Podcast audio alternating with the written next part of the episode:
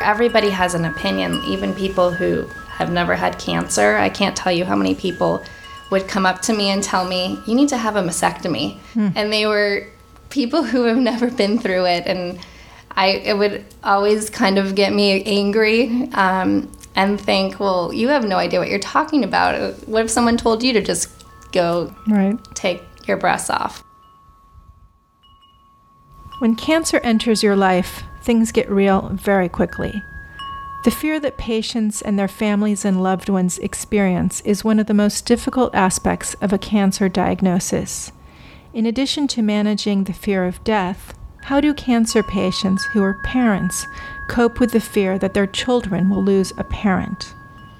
Today I'm speaking with Marissa Weiss, mother, teacher, and dancer, who in 2016 was diagnosed with breast cancer and underwent a double mastectomy as part of her complex cancer treatment.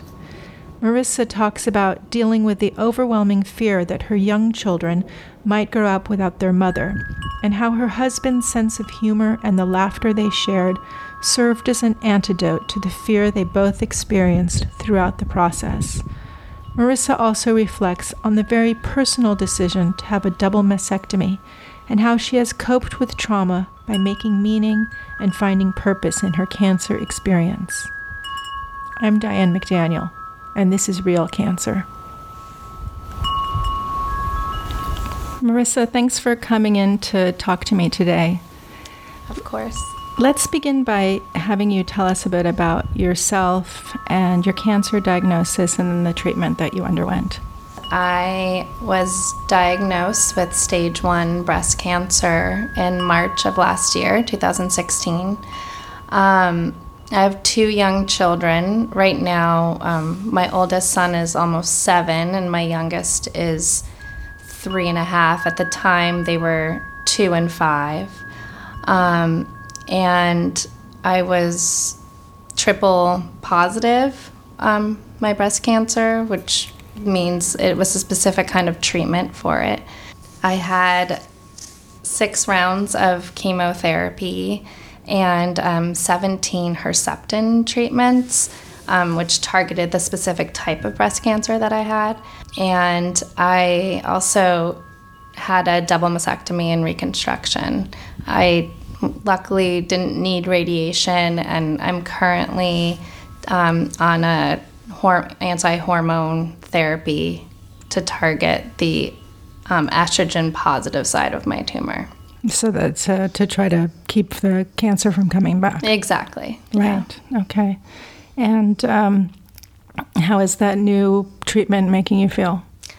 Well, the whole experience is quite a roller coaster ride. I first started on a medication called tamoxifen, which had some side effects, but my body had kind of adjusted to it. So recently they changed my medication and decided to shut down my ovaries because I was producing too much estrogen.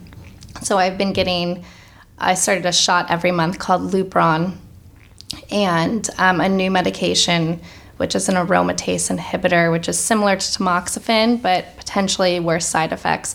So the medication is not making me feel so great. I'm a little bit nauseous, I'm more tired, I have some joint pain. I've heard this can get a lot worse, but you just kind of take each step as it comes. Right. Just thinking about yourself as a pretty young woman, how does it feel to be put into menopause? It's really interesting that you asked that, because I had this reaction when I found out that I needed to do this, like that I felt like all my femininity was kind of being taken from me. I mean, I was like, I chopped off my breasts. Now I'm, about to be in menopause, and I'm currently 37 years old, and it can make you feel kind of sorry for yourself in a way, but I can't live like that for, I have to kind of change my perspective. But it's definitely really difficult and challenging, and it was it brought up that this other set of emotions that I don't really think I experienced even with the mastectomy. I felt like with the mastectomy I wasn't focused on the fact that I was really losing my breasts, or like the visual part of it, and that wasn't really I just wanted the cancer to be gone, and I didn't want to think about it again, and I didn't want to get it again. So I think this is kind of bringing up those feelings as well. Right. So tell us a little bit about what happened when you were first diagnosed. How did you feel about being diagnosed with cancer, other than horrible? And what were some of your primary concerns? Well, I found the lump myself. I was in the shower and just putting soap underneath my armpit and found the lump. And nobody thought it was cancer. Even when I ended up having an ultrasound, it didn't even look like it on the ultrasound, but they biopsied it just to be sure. But I did have an enormous amount of anxiety waiting for the results. I'll never forget, we were in Palm Springs on a family trip, my husband and my children, and with my parents. And getting that call, I kind of knew when I saw that the doctor was calling on the phone. I knew it was bad news. Right. And I just remember sitting there, it feels like your whole world is like kind of crashing in. And the main thing that just kept going through my head was, am I going to watch my children grow up? Am I going to be alive for them? Are they going to have a mother? I mean, that was probably for me like definitely the most heartbreaking, hardest part. And then there were several days that went by where we couldn't get an appointment with the doctor because she was out of town, and the surgeon was like the top one that I wanted to see, so I was waiting for her, and we just like had this news but not really any information on it. Right. And I feel like the waiting with the unknown was very terrifying. I mean, it was it's a very terrifying experience, I think, for anyone who's diagnosed with any kind of cancer. But having my children and having them be so young, I just couldn't stop thinking about that.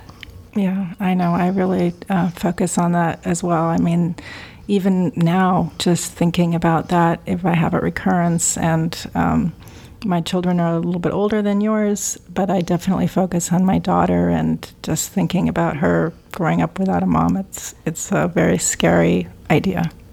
It is. It's the worst part for me, definitely. Right. With this, really difficult diagnosis, the waiting, and then the very intense treatment that you went through, what were some of the coping strategies that helped you to get through it?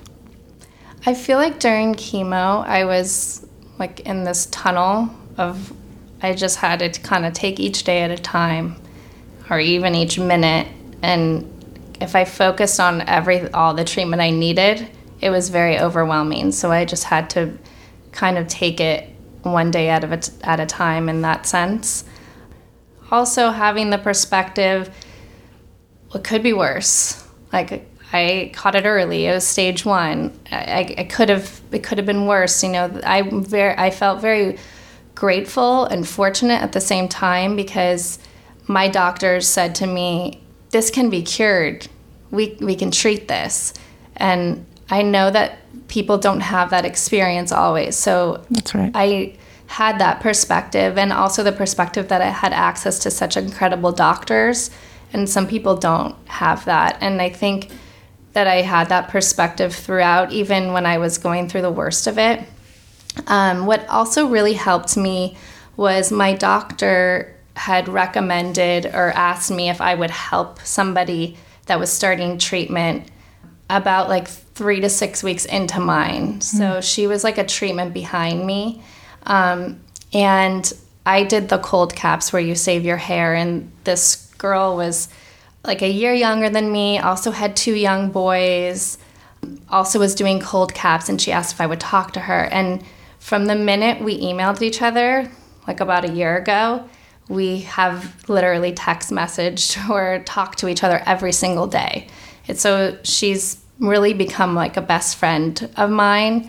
And it's a really crazy story, because we ended up figuring out we went to elementary school together. Really? Yes.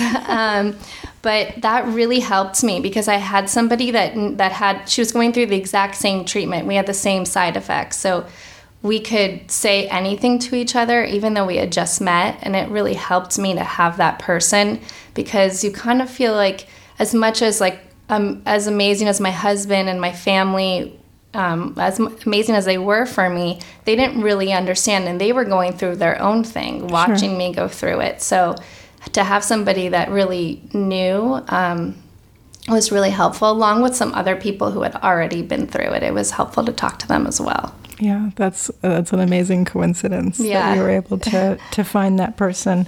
I actually, I had a similar experience, not with somebody who had the same cancer as me, but that we just connected really quickly and just, you know, developed this intimate friendship. And when nobody else was interested in talking about dying, we could talk about dying together. Yeah, exactly. Or like the side effects of chemo, some of the gross side effects, you're able to talk to with somebody that you just met. It's like you said, an instant, really deep connection. Right. Other than, of course, the just the difficulty of treatment and the surgeries that you had, et cetera. And then your worry about your children. What have you found to be the most difficult aspect of this experience? Well, I do think the most difficult is the worry for my children, and watching what it did, mostly for my older son, who understood. Even though we told him what I think he developmentally could understand, you know, mommy has a lump, it's not good for her body, she's going to start medicine, and the medicine's going to make her sick. It was so hard for him, and he knew it was like it was deeper than all the information we gave him. And he's a very happy, easygoing child, and at the time, like, I saw a lot of anger out of him, and watching that was really heartbreaking for me, because I felt like I couldn't control anything, and it was really sad.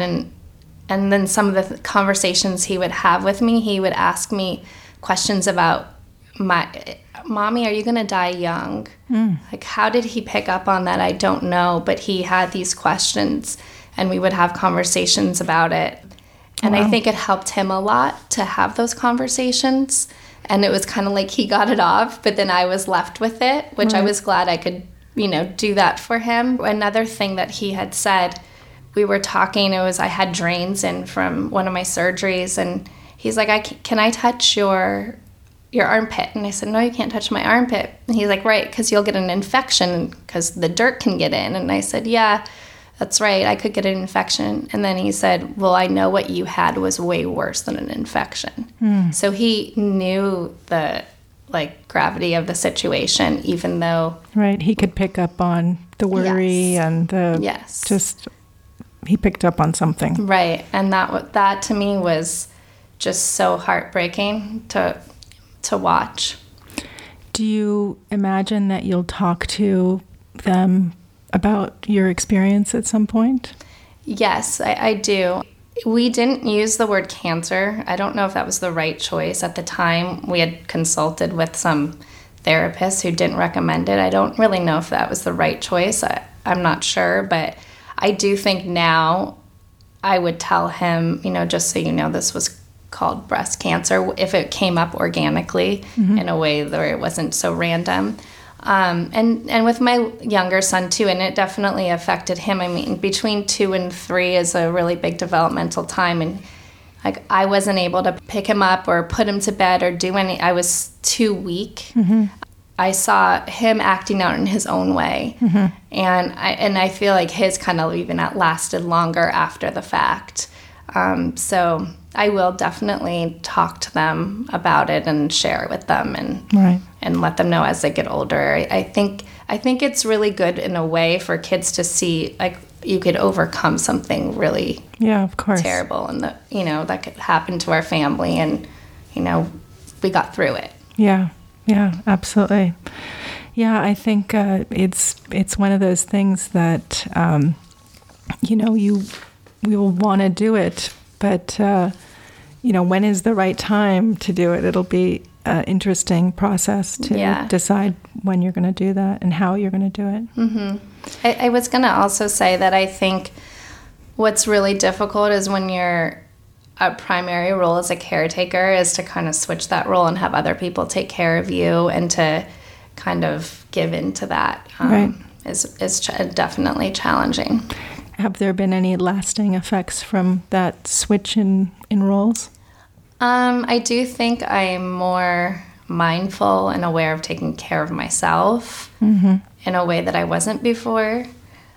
But I sometimes also think I just like kind of have jumped back into this role of doing a lot and that I need to slow down. I think mm-hmm. it's easy to kind of get caught up in kind of how things were before a little bit. Right. In some ways, not in others.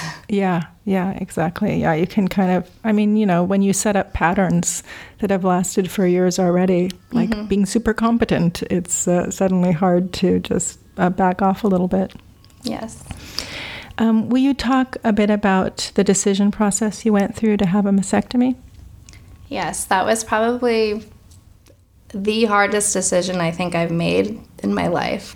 And they ask you to make this decision when you're going through chemotherapy and you're physically and mentally very drained, and my head felt so cloudy. I remember like writing in my phone, how am I supposed to make this decision when I can't even really see straight or think clearly? Right. But I gathered a lot of information, I think, is what I ended up doing. Everybody has an opinion, even people who have never had cancer. I can't tell you how many people would come up to me and tell me, you need to have a mastectomy. Mm. And they were people who have never been through it. And it would always kind of get me angry. And think, well, you have no idea what you're talking about. What if someone told you to just go take your breasts off? But I talked to my doctors, and I was in a position, which I was lucky to be in, where I had the choice. So their standard treatment of care for me would have been a lumpectomy and radiation. But they did mention, because I was so young, that I might want to consider having a double mastectomy and reconstruction. So even the doctors have very differing opinions. So I consulted a radiation oncologist who basically told me having a double mastectomy would be equivalent to like chopping off my arm, that there was no reason for it. Hmm. And then I would talk to plastic surgeons who told me that I would be playing the lottery with my life if I didn't have the mastectomy. Right. So such a dramatic language from everybody. Yes. And I would leave these appointments so upset. And thankfully, my husband was with me, and he has a wonderful sense of humor. And he would just do imitations of the doctors, and then we would start laughing.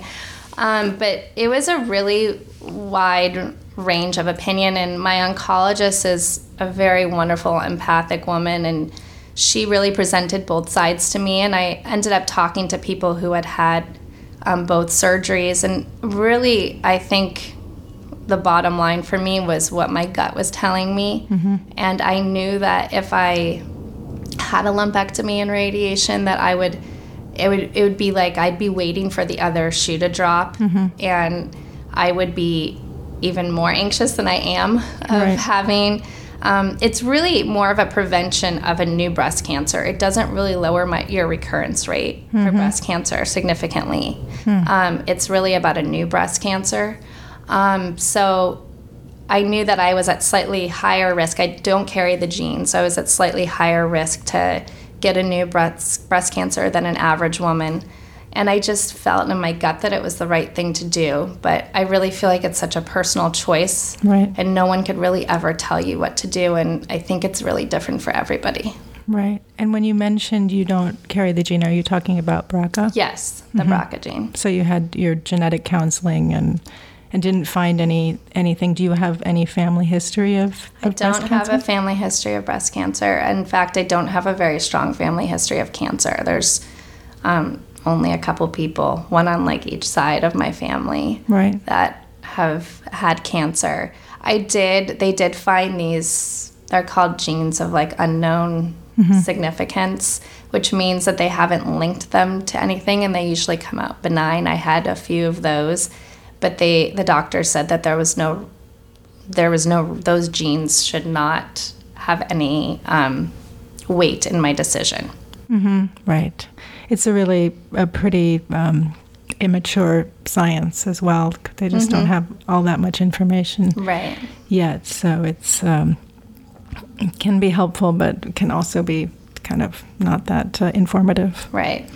You've finished your treatment last year, right? And tell me a bit about your post-treatment experience. You talked a little bit about the medications that you've been put on. What are some of the emotional or physical issues that you faced? So I finished chemo in August of last year, and my second surgery was in December of last year, and I actually had Herceptin up until a couple months ago, so that was just recently stopped. I feel fortunate in my the side effects from the long-lasting side effects. I do have some, but I feel fortunate I don't have neuropathy and some of the other side effects that I know are really challenging. I do still feel a little, I don't feel like I have my full energy back, which I was told wouldn't come back fully for a while. Yeah, I was told a year, and actually more recently I had a doctor say that, depending on how long you were under treatment, et cetera, it can even take longer than that. Exactly. So you kind of come up quickly initially, but then it's slower. Mm-hmm. Yeah, that's exactly kind of how I felt. Like I thought I was gearing up with all my energy, and I realized that I don't have my full energy back. I have something in my arm called cording that keeps kind of returning. It's just basically a tightness. It's not terrible, but I have to go to physical therapy for that. And is that from having lymph nodes removed? It's from having lymph nodes removed. I had 3 lymph nodes removed. It was not in my lymph nodes, the cancer, but they did remove them to look at them closer. And there's other side effects, like I had mentioned, from this new therapy. And I think emotionally, I remember my breast surgeon telling me it's a roller coaster for a while and even afterwards. And I felt like after chemotherapy, and I think I've heard some other people even on the podcast talk about it, that's when all the emotions kind of came to me. Yes, I think it's post-traumatic stress disorder or something hits you then. Exactly.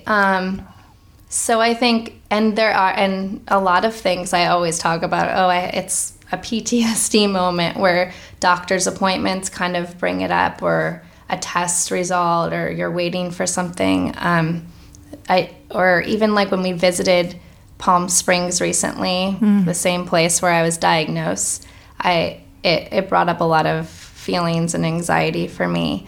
I think the fear and getting a grasp on the fear, I think a lot of dealing with cancer is having control over your mind. It really messes with your mind. And I feel like I've learned, not perfectly or even that well all the time, but I try to kind of turn switches off in my head, so to speak. When that fear piece comes in, I know that it's not going to do me any good to worry about a recurrence or to have that fear or to start thinking about my kids not having their mom. So I'm way more able to kind of turn that off and turn that thinking off, because I know that there's nothing I can do about it.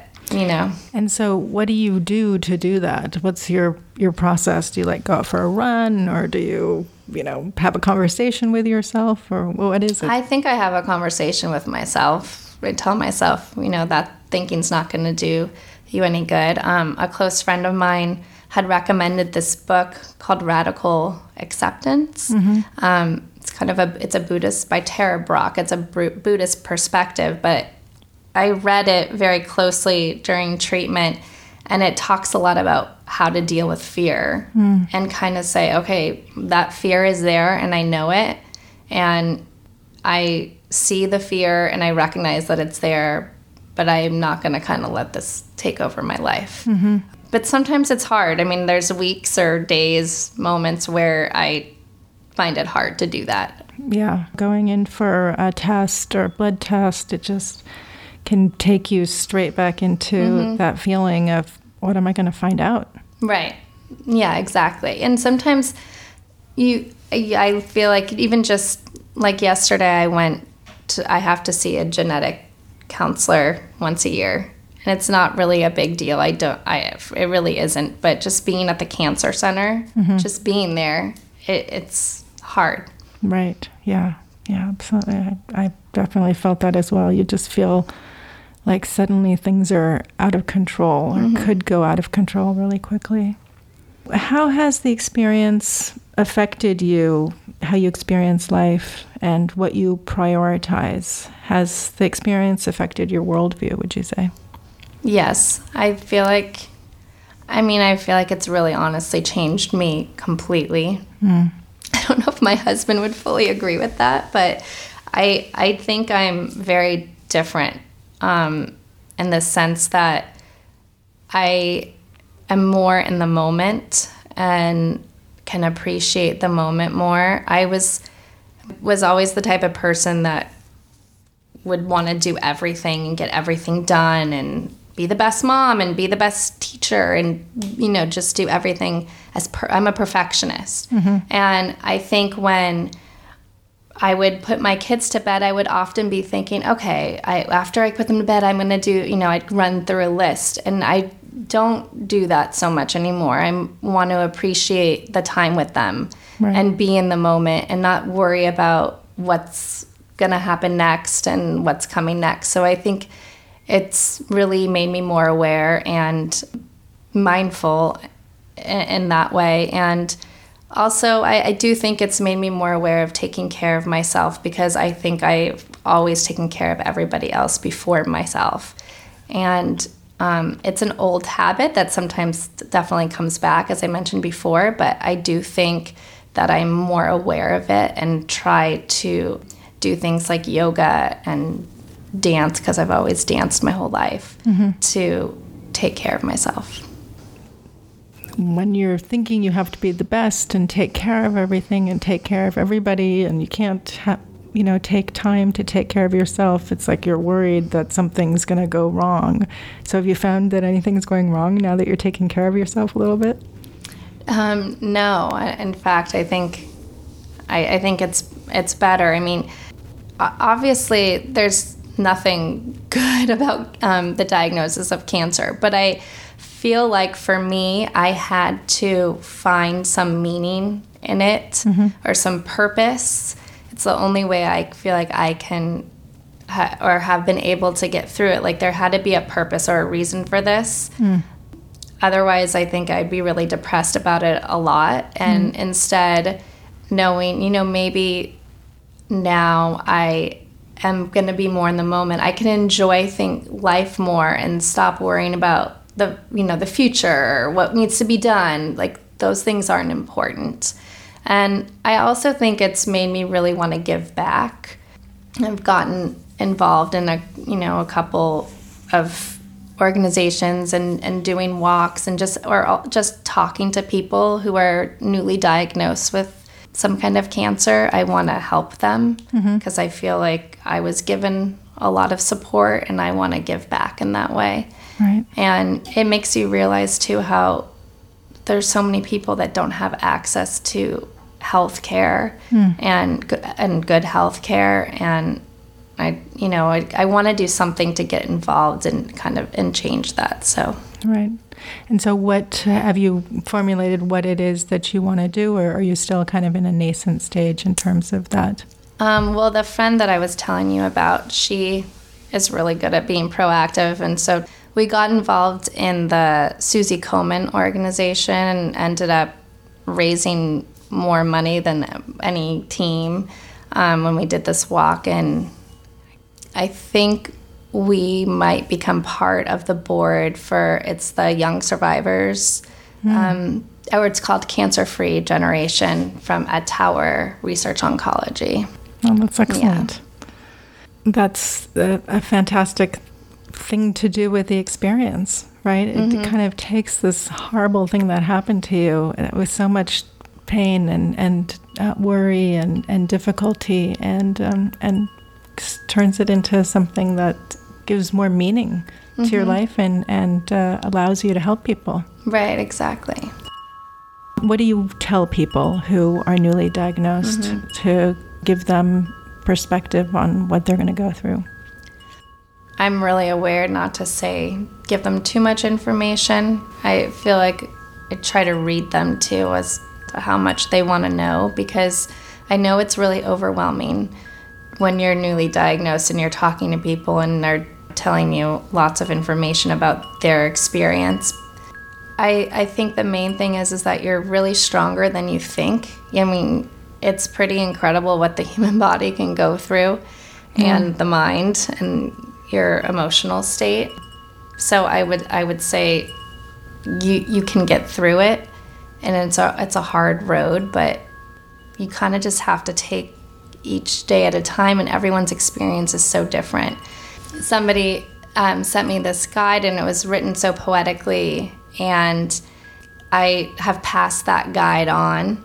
It was like a guide to chemotherapy, and one of the things that I looked back at that guide through my experience, because it was kind of a reminder that these drugs that are poisoning your body are actually getting rid of the cancer, and they're actually helping you. And I think she referred to it as it's like kind of gold being sent through your veins that is getting rid of the cancer.